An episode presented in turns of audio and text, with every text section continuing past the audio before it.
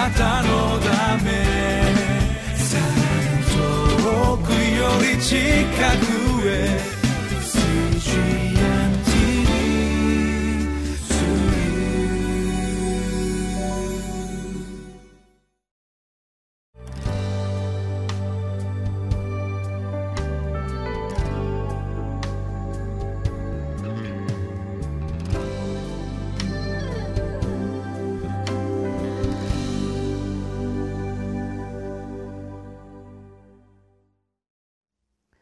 皆さんご機嫌いかがですか？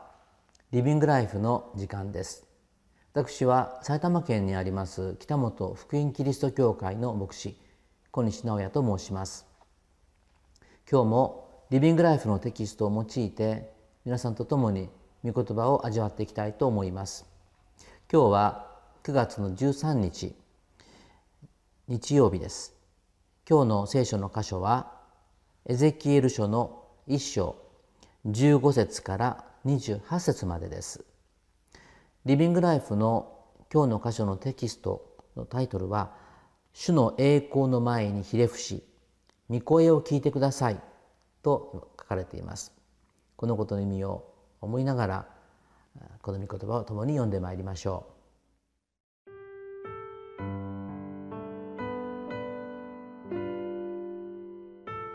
エゼキエル書一章15節から28節。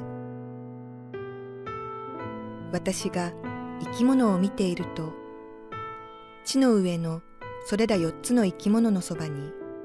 それぞれ一つずつの輪があった。それらの輪の形と作りは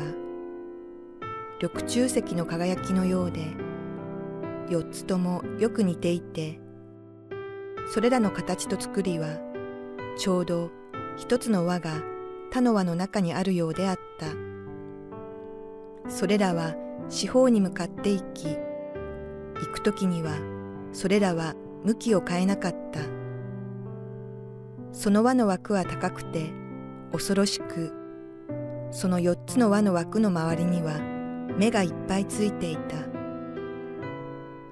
生き物が行くときには輪もそのそばを行き、生き物が地の上から上がるときには輪も上がった。これらは霊が行かせるところに行き、霊が行かせるところには輪もまたそれらと共に上がった。生き物の霊が輪の中にあったからである。生き物が行くときには輪も行き、生き物が立ち止まるときには輪も立ち止まり、生き物が地の上から上がるときには輪も共に上がった。生き物の霊が輪の中にあったからである。生き物の頭の上には澄んだ水晶のように輝く大空のようなものがあり、彼らの頭の上の方へ広がっていた。その大空の下には互いにまっすぐに伸ばし合った彼らの翼があり、それぞれ他の二つの翼は彼らの体を覆っていた。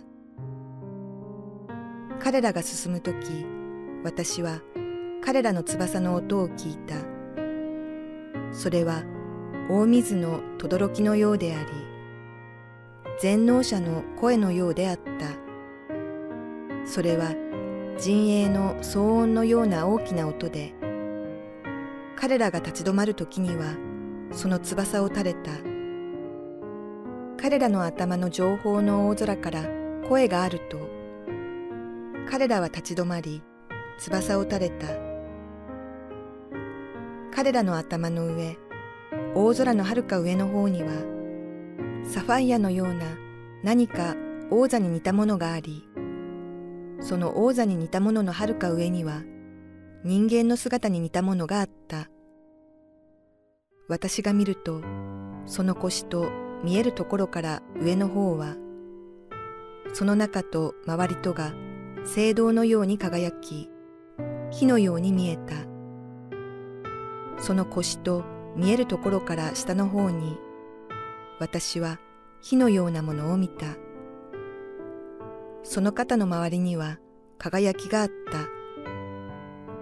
その方の周りにある輝きの様は、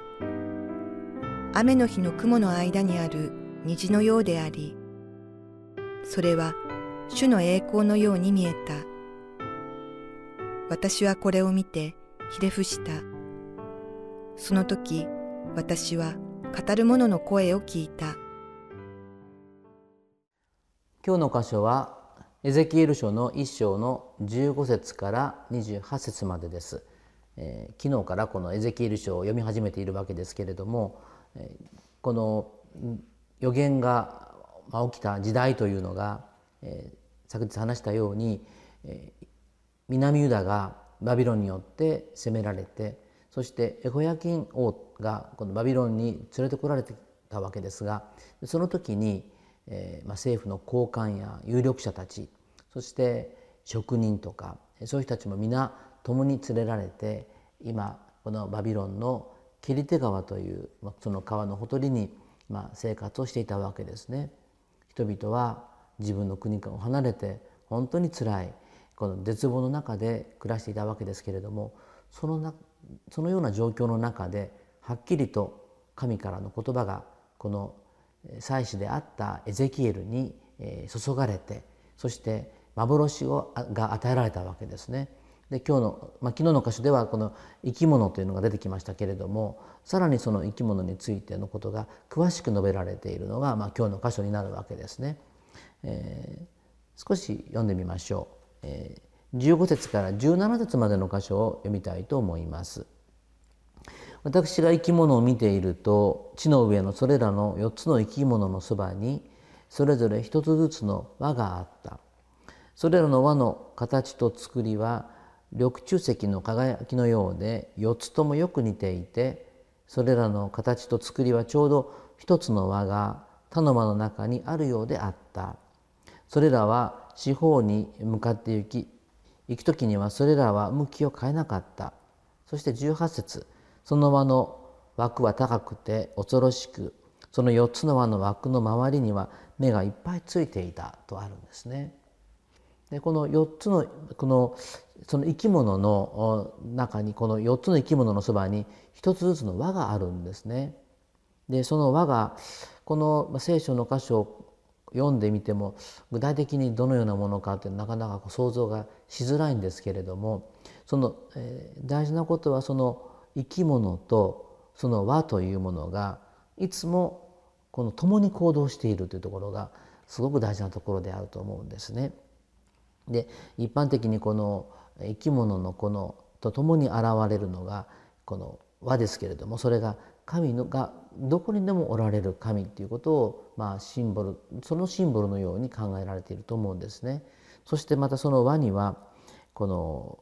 18節を見ますと枠の周りに目がいっぱいついていたとあるんですね。でこれもこの目がついているということはそれ見ているわけですから全てのことを見て全てのことを知っておられるその全知、まあ、全知の神様。そしてこの輪があるということはどこにでもおられる神様。でそれがこの生き物とともに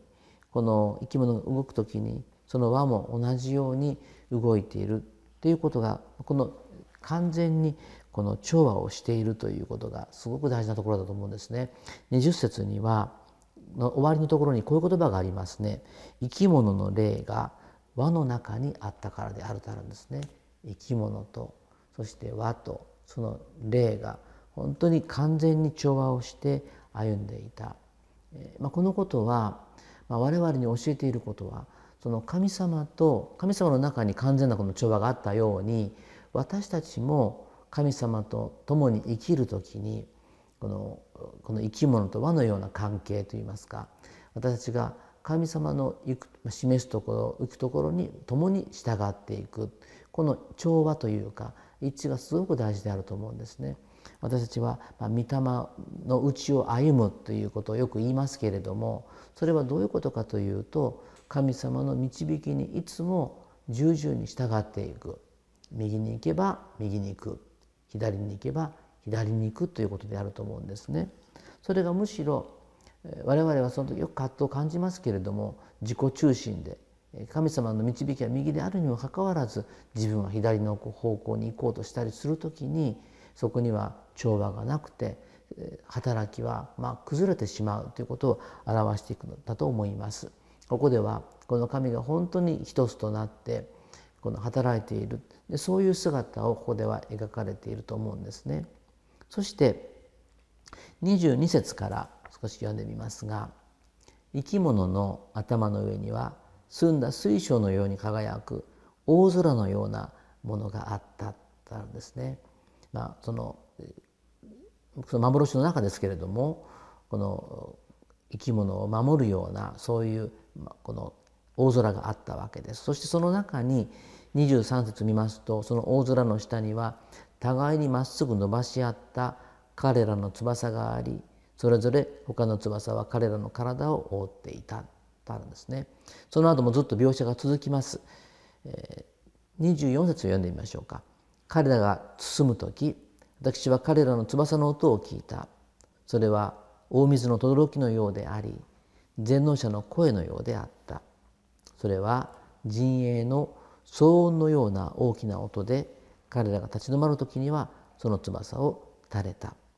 彼らの頭の情報の大空から声があると彼らは立ち止まり翼を垂れたとあります、まあ、このいろんな声が聞こえたり音がしたりその中でこの、えー、ケルビムのような翼を広げてこの生き物が働いているわけですけれどもこれはつまりエゼキエルはこの神様がこのような形でこの働いている、えー、調和の中で働いているっていうその姿をまさに見ていたと思うんですね。このエゼキエルが置かれていた状況というのは先ほども言いましたようにバビロンの、まあ、補修の民となって非常に苦しい生活をしていたわけです。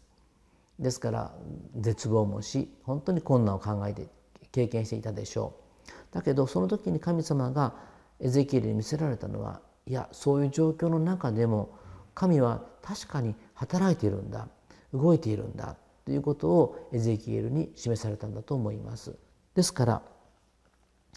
最後のところですけれども28節を見ますがその方の周りにある輝きの様は雨の日の雲の間にある虹のようでありそれは主の栄光のように見えた私はこれを見てひれ伏したその時私は語る者の声を聞いたとあります。まあ、エゼキエルはこの時に、えー、人の姿に似たものを見るんですね。それおそらくキリストがこの十,、えー、この十字架にかかる時に現れる前に旧約時代に現れたお姿であったと思うんですけれどもそしてエゼキエルは気がついたんです。あ神様が働いておられる。それで神はこの、えー、主の栄光が見えたので私はこれを見てひれ伏したとあります。神の前にひれ伏すという姿今日のタイトルにありますように主の栄光の前にひれ伏して御声を聞いてください。どのような状況の中でも我々はいつも神の前にひれ伏して神の声を聞いてそれに従っていくそれが最善の道であることを覚えておかなければなりません。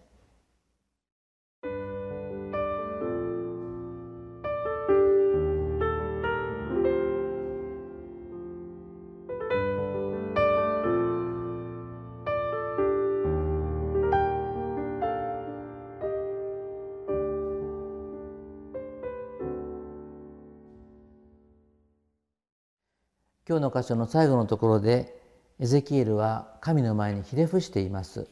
テキストにも書かれていますけれども生徒は神の栄光を慕い求めて謙遜にひれ伏し神の御声を聞かなければなりません。私たちもいつも神の前に謙遜にひれ伏して御声を聞くそのような心をいつも持ちたいと思います。それではお祈りをいたしましょう。恵み深い天の父なる神様今日エゼキエル書を通して神の前にひれ伏すことの大切さを教えられました。どのような時にもあなたの前にひれ伏してあなたの声を聞いて喜んで従っていくことができるようにどうぞ助けて導いてください。イエス・キリストの皆を通してお祈りいたします。アーメン。